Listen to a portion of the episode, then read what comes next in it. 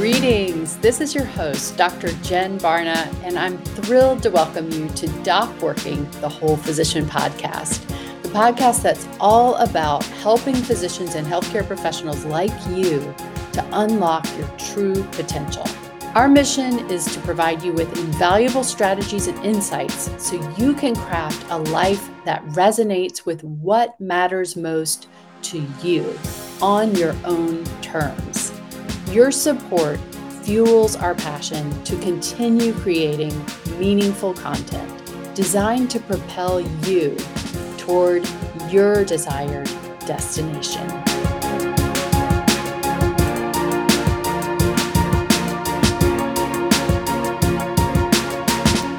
And I think it's a big piece of the burnout discussion we're not having. If your home life is not in the best of shape, it's just one more thing that would really affect your ability to show up, perform, and be there for your patients.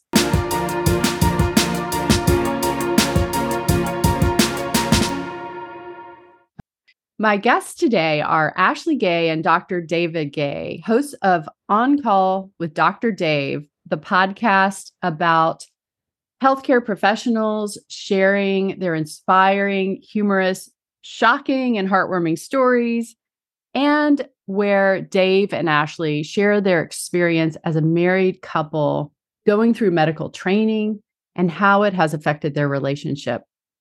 We all have relationships outside of work, whether it's with a partner, spouse, family, children, or friends. And I'm very interested in exploring the impact of those relationships on us personally and on how we practice medicine. But perhaps more importantly, I'm interested in exploring together how these relationships affect the person or people who are not the physician or medical student, and what it's like to be the partner and or family member or child of a physician. I'm excited to have this conversation with Ashley and Dave today to get some insights into these relationships and some tips and advice. And if you're listening and thinking about the relationships outside of work in your life, please reach out to me and let me know what you think of this episode and your own insights. Ashley and Dave Gay, welcome to Doc Working, the Whole Physician Podcast. Thank you so much for having us on. We're excited. Yes. Thank you so much. I'm thrilled to have you, and I'm so interested in your story. I think your podcast is tremendous. If you're listening and you haven't heard it yet, please check it out. And so if you would, tell me a little bit about your own journey and what led you into podcasting and just your story so that our listeners can get to know you. Well, Dave and I met and got married before he started medical training. I actually met him the week that I graduated college, and he actually had one more year of undergrad. Am I remembering that right? Yeah. So I was there through the entire application process, the matching process, the medical school, the matching again, and Dave's specialty included a fellowship match. So the whole thing. And how many years training? I added a couple extra years. I did some research years, and there's some other things. I didn't match the first time into the specialty that I wanted, which delayed everything, which is also a stressor when you go through all of medical school and you plan what the next step of life is. And when the system says, no, that's not the next step in life. And then all of a sudden your life is in flux again when you've set it down a pathway. Mm-hmm. So I always felt bad because this was something I chose when I was young. This was something I was always going to do. And then I got married. And then it's both of us. And now it's, hey, this is something I'm doing, but it's not something I have a lot of control over. You get into the medical school that you get into. You do have the most amount of control you have is medical school. Yeah. But after that, but even that, it's like, hey, we're moving to a city, a state you've never been to, about 3,000 miles away from your home. Mm-hmm. You're not going to have any friends or support. And then you finish medical school. It's like, hey, we're moving again. And then we're moving again. And then we're moving again. And by the way, you're broke. So the whole time. If you look at all the stressors on relationship, financial stressors are one of the biggest ones. big changes, moves is another thing that really stresses relationships. Not having family close is another stressor on relationships. So our whole medical training was just a pressure cooker of, I'm not there. I'm spending a lot of time working towards something else. And then she's in a new city trying to learn how to make friends. Once we had kids, how do you find support? How do you find people, a community? Mm-hmm. So a lot of what we did early on that we did really well was find community. Mm-hmm. But we didn't do really well early on was find time for each other. It was just, mm-hmm. I'm doing this, you're doing that.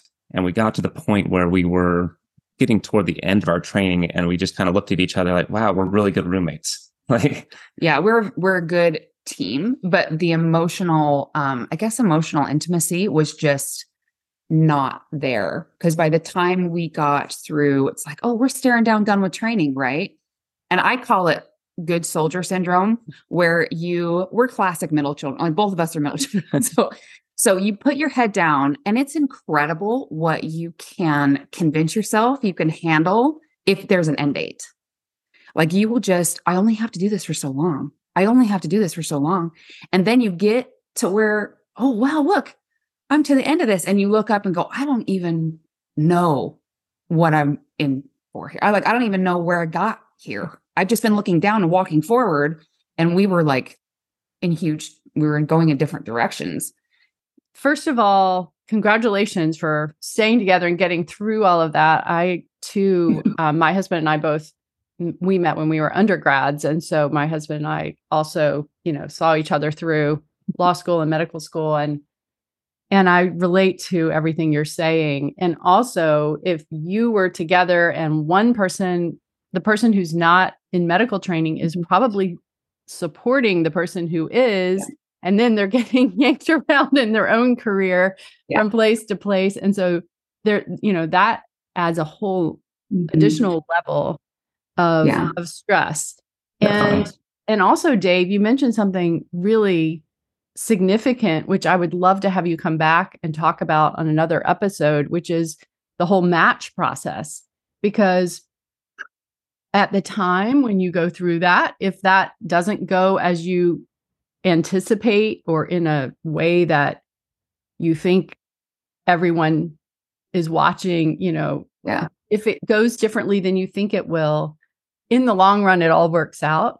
And I think it would be a wonderful story to hear, because clearly it has worked out well for you, but I'm sure that must have been very stressful at the time. We can definitely do another follow-up conversation on it. It's hard to be the sad person in a room of happy people. Yeah. So everybody else getting their match assignments and where they're going, and you to have this big blank sheet. So yeah, we can definitely spend some time on that. It's true. To finish up the question about how we got into podcasting, mm-hmm. As I finished my training, we realized it was either we really needed to work on ourselves as people and our marriage, or we were going to just have to go separate ways, because so much effort went into kids and the career, mm-hmm. that not enough went into our relationship. So we do things 100%. We are not people that just like, well, we'll see what happens. We are like, if we're doing this, we're doing this. So we went to therapy. We went to couples therapy. We read books. We listened to podcasts. We delved in as much as we could into mental health for ourselves, for our relationship. And then it just became something we really enjoyed. And then we just started having more open conversations just with people, with friends, or me just talking to people at the hospital. And so life became all about these stories that connect us, the stories that are, like I said, just that's the human condition. It's how we learn best, really, is through story. And it's how we relate to each other. Mm-hmm. It's how we pass down information. It's how we know if we connect with others.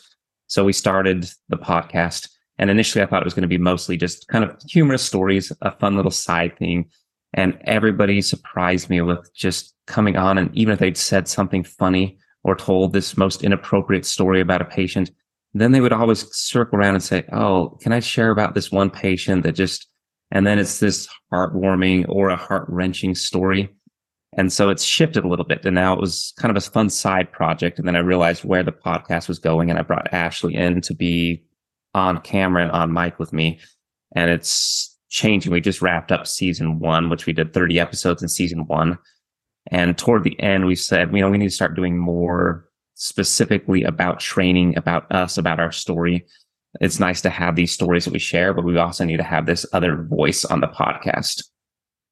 You said something there that I think is really significant that sets you apart from a lot of physicians, myself included, which is that you are really good at forming community. And for years, I really didn't talk with other physicians about any of the struggles that I went through. And that's one of the things that inspires me to have the podcast, to try to get people talking, because I think so many of us are sort of in our silo, you know, just trying to get through the day, doing all of the work that we have in front of us and not addressing our own struggles at all, maybe even just putting them on the back burner.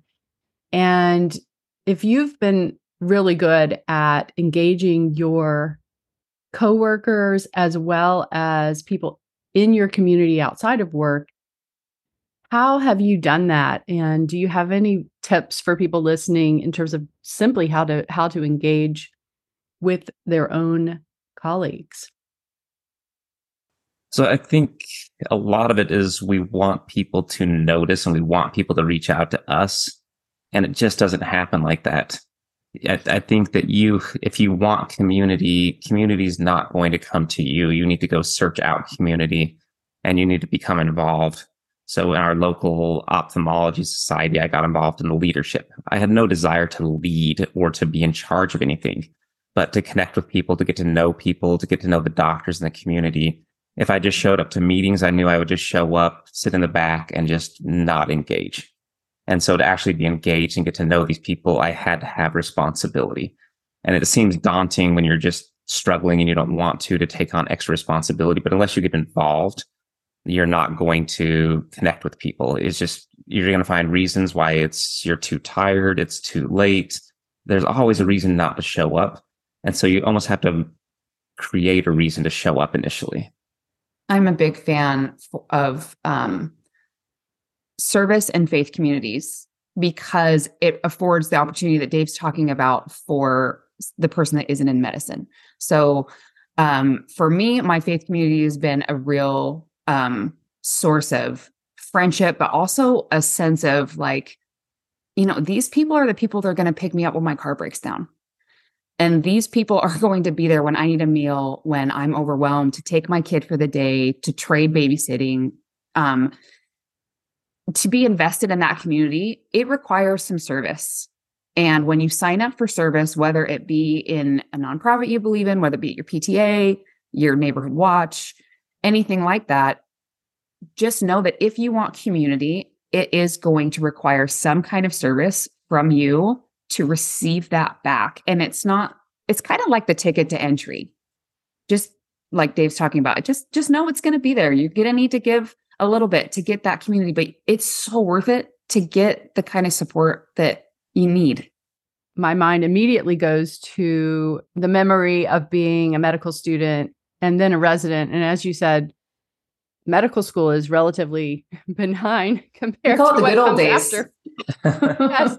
And, you know, having two toddlers and feeling like there was no time, like I barely could function at all, you know, between the work and then just wanting to be there for them every spare second when I was not working. And do you have any tips for someone who may be in that situation, who's like, I need the community, but, you know, where do I fit it in? It's really a time management question, but I'm curious what you have discovered. Yeah, that's exactly what it is. It's time management, mm-hmm. But it's also, like I said, with the same thing with showing up for things, if you have excuses why you can't, you'll never do it. So it needs to be actually scheduled. You literally need to put it on your calendar. So I've always thought that physical exercise is one of the most important things to mental health. And I always make sure I had time to do it. Now, sometimes that is going to the gym early, going to the gym late. But throughout all of my training, I would join like intramural leagues, or I would have things that were set up where this is Thursday night, this is when I play soccer. And when it's on the schedule and people expect you to be there, it happens. The I'm too tired, I don't want to go. That's all in my mind, all leading up to it. It's like, oh my gosh, like this is the worst day. I'm tired, I'm exhausted, I just want to go to bed, or I have so much work to do. But when it's on my calendar and people expect me to be there, I would show up. And then every single time it was worthwhile to do it. Date nights are the same. Mm-hmm. Well, I mean, these are not independent of each other. Like your children, like we're talking about, we want to be there for their kids, but we also need to do service community and we also need to work out. All those things can exist at one time. Your kids can come with you to volunteer and you can spend that time together, right? You can build a community and be with your children and your children can watch you serve at the same time. We would take our kids to the gym with us. Now, they went to the play area, but it was the drive there, the drive back, the chats, the stopping for a little treat. Maybe for them, it was stopping at the park to play. But they also saw it's important to us and our physical health is important to us. So they don't operate in silos of one another. It's like, try your best to combine what you can combine and then reevaluate your definition of what success is. Sometimes the workout is 30 minutes. Sometimes the service is a phone call. Just make it a priority that you're going to figure out how to be creative and how you do those things and combine as much as possible.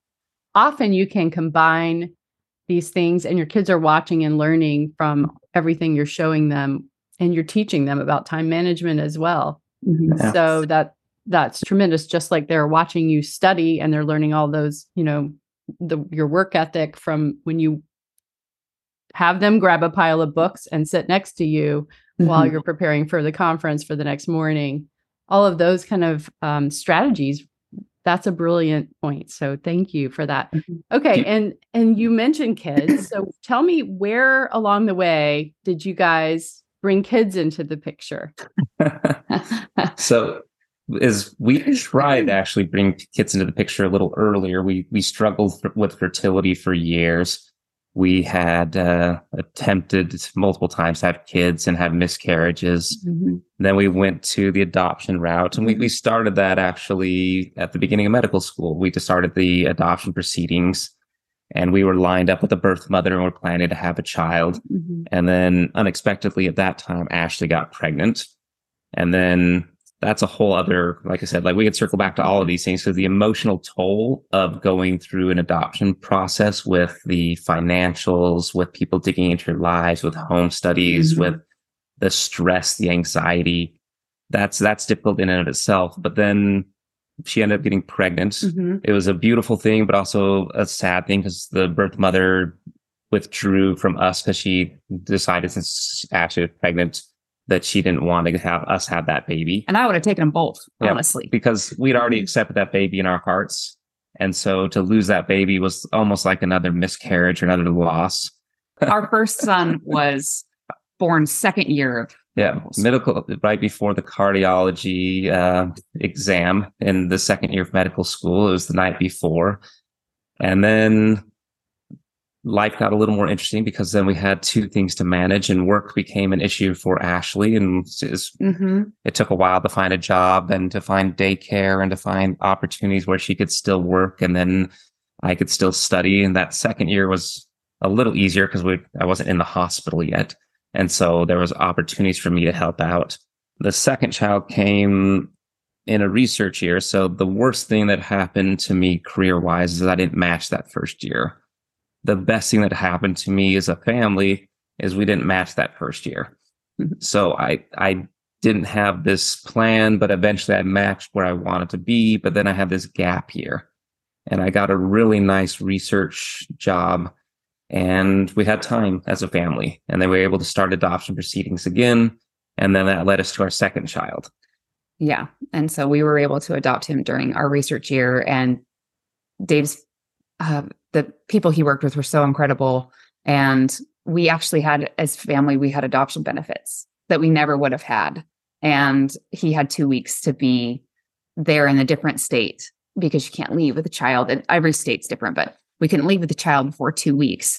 And he was able to be there the whole time. And it was just not matching day was like one of the top five of like their worst days in our marriage. For sure. And we've had some doozies. And but it literally led to one of our greatest blessings ever. Well, my heart goes out to you for everything that you went through to become parents, but I'm so, so happy for you that it has turned out to be such a beautiful story. And what a wonderful thing that you had that research year, because that time that you had with your young children is something you could never have realized that you even wanted prior to that, or you wouldn't have realized what you were missing. Exactly. I had been an intern that year. So that's tremendous. So, okay, tell me more about how you've balanced your medical training with your family life. And also, I want to hear a little bit more about, Ashley, your experience and how you were feeling through that period. You want to start? I mean, the balance we didn't do as well early on because we didn't have some of the tools that we have now. So looking back, there's so many things we could have done better. The balance was we just had to get stuff done. And so we prioritized our own personal health, which was great. We prioritized the children, which was great.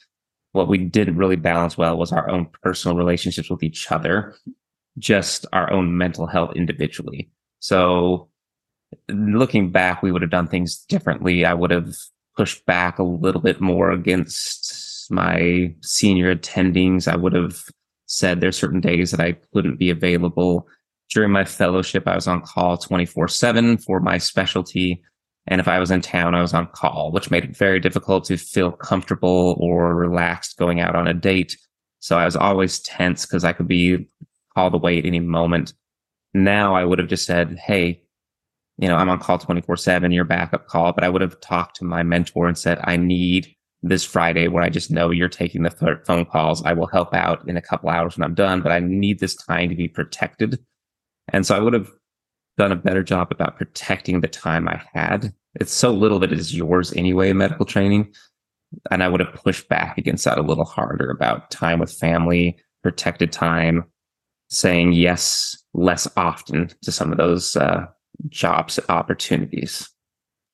Yeah, I just think I personally would have advocated for myself more, as I think that's what Dave's saying too, is advocating, because something really crazy kind of happens and you don't know what's happening when, I mean, I was there through the whole thing, so I can pinpoint it, but you know, Dave applied for medical school and he got in. That was so great. And people want to talk to us about it. And it's like, yeah, this is so exciting and whatever. And you kind of like, you're on the same team until you get to medical school. And then you kind of get benched.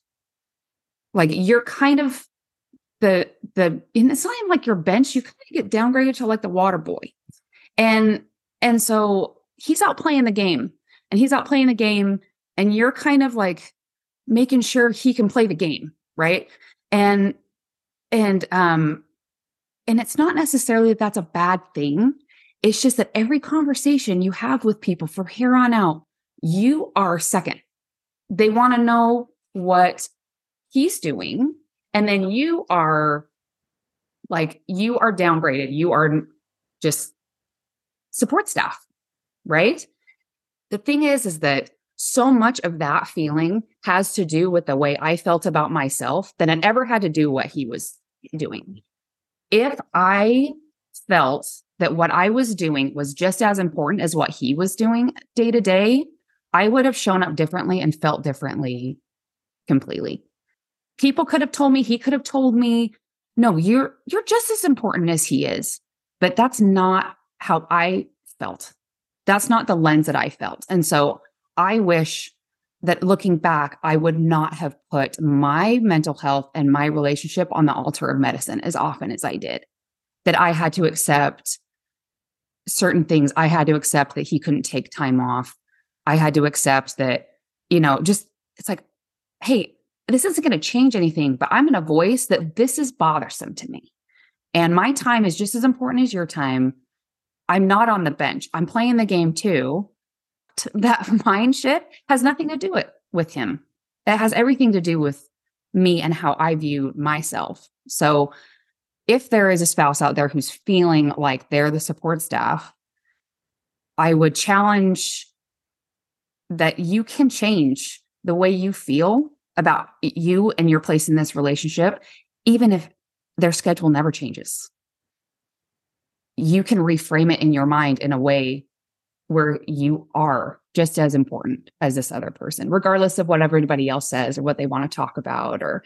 And the funny thing is when you have kids, like they would want to talk about his career. They never want to talk about mine, right? They weren't really interested. But then when I had kids, they wanted to talk about him, and then they want to talk about kids. And then maybe they talk about me. It's like, yeah. And you just kind of have to accept it is what it is. But in your mind, you need to frame it differently.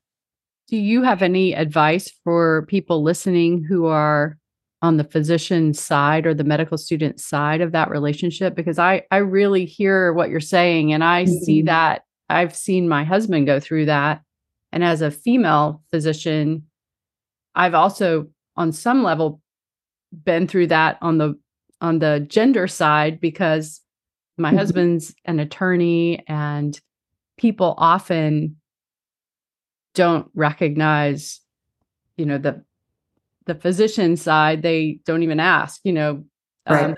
So I really hear what you're saying, and I've also seen having some lack of understanding of what my husband has gone through, but maybe in a, you know, looking back, I really see how much he supported me through all of those years and made it work, and the sacrifices he made to make that happen. And so I would love to hear if you do have specific tips to the medical person, the medical professional who is benefiting from all of that support.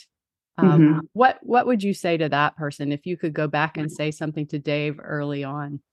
I would tell him, or anybody, if I could sit, and I would really love to write that out, actually. Be like, listen, just because, like you're saying, this doesn't happen very often, where you get the ear of a medical professional as the spouse or support staff or, you know, any kind of support, whether it's parent or anything.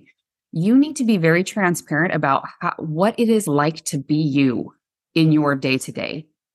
Please tell me how you are feeling when that patient dies, when there is a success, when you're conflicted, when you're not getting along with somebody. Like, let that person in to the world that they don't get to see.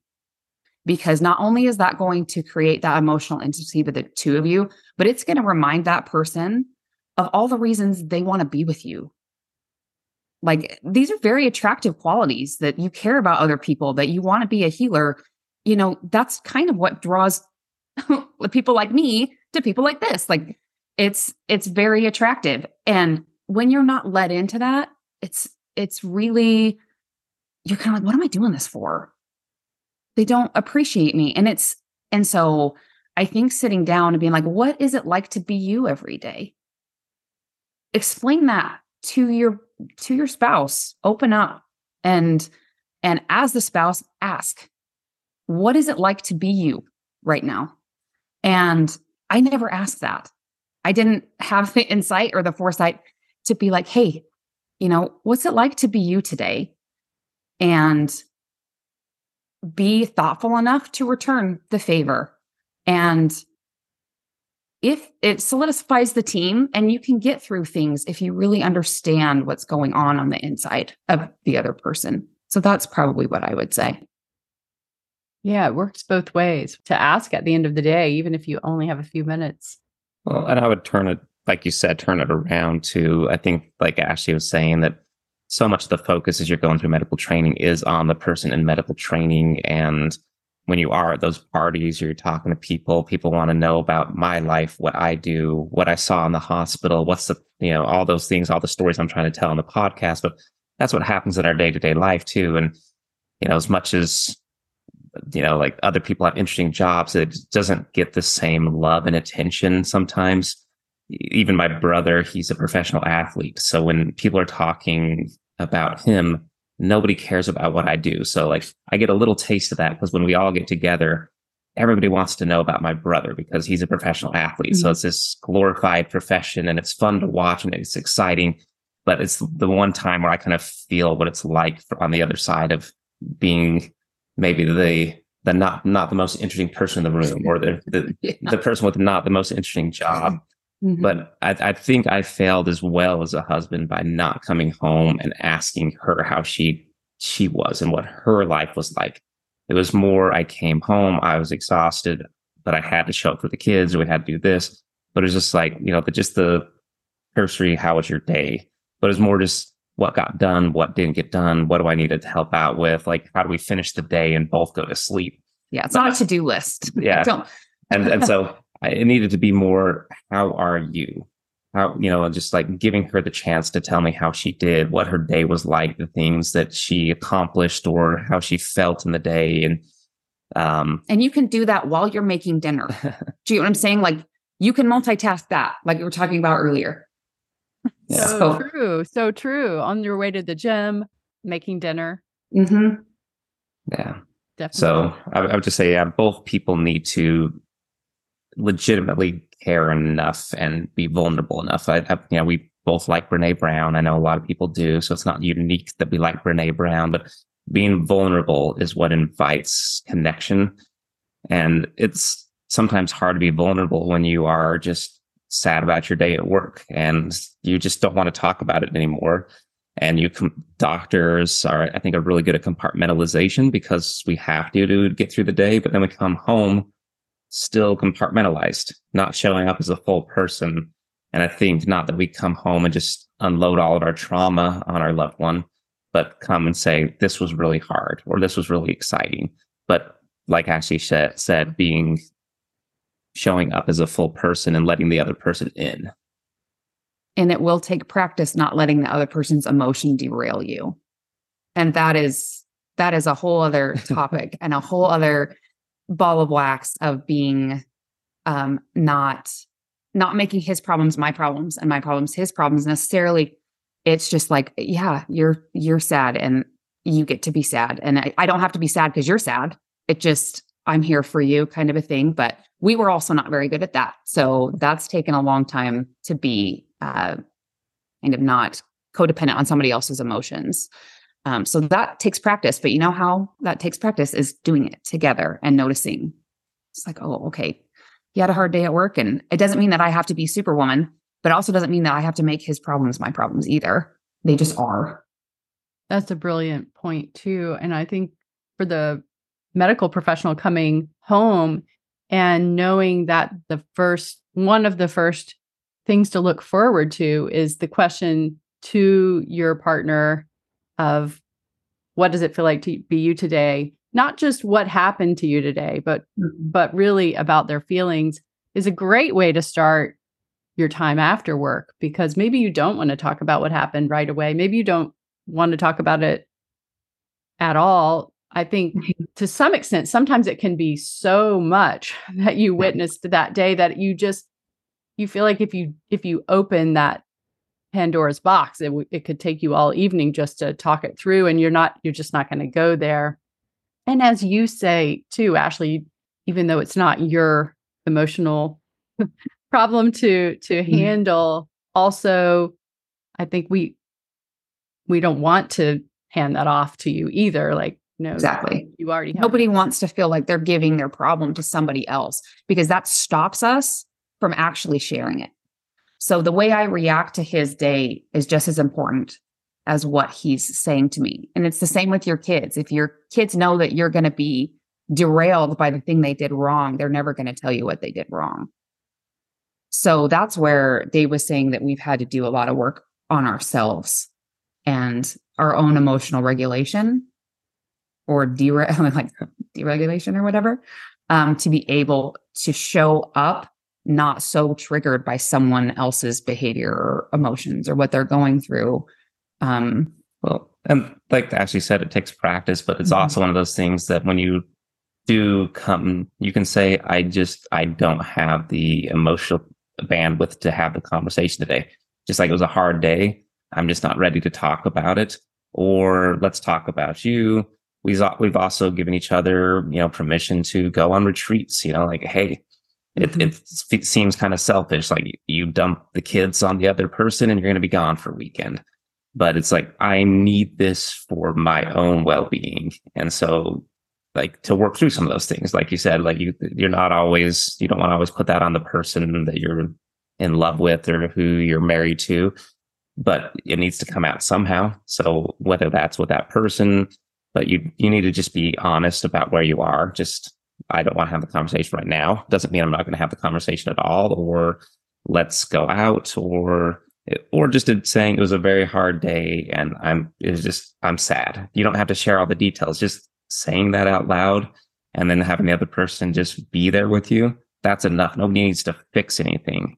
It's just knowing where each other are at and just being supportive.